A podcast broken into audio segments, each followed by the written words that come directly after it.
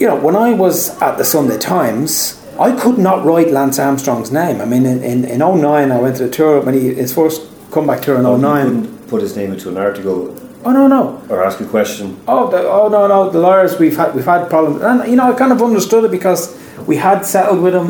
The newspaper had settled with him, but at the same time, Jesus, I mean, I accepted that. But I remember in in 09 at the tour asking my sports I said, "Listen, give me the lawyer. I want to talk to the lawyer. I want to tell him what I want to write, and I want him to tell him why I can't write it." Oh no, no, no, no. This was hassle. We, dealt with all that. And of course, then in 2010, this brand new team, Sky, who are owned by Murdoch, and, and uh, so you know again, so then it's just just a mess.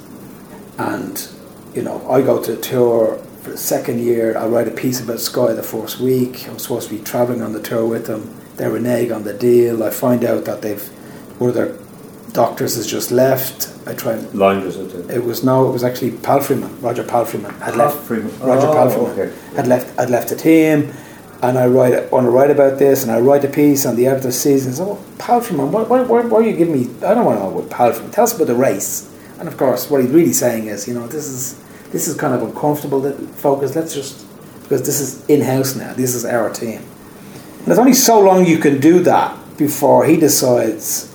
You know what? I'm not sure we need this hassle.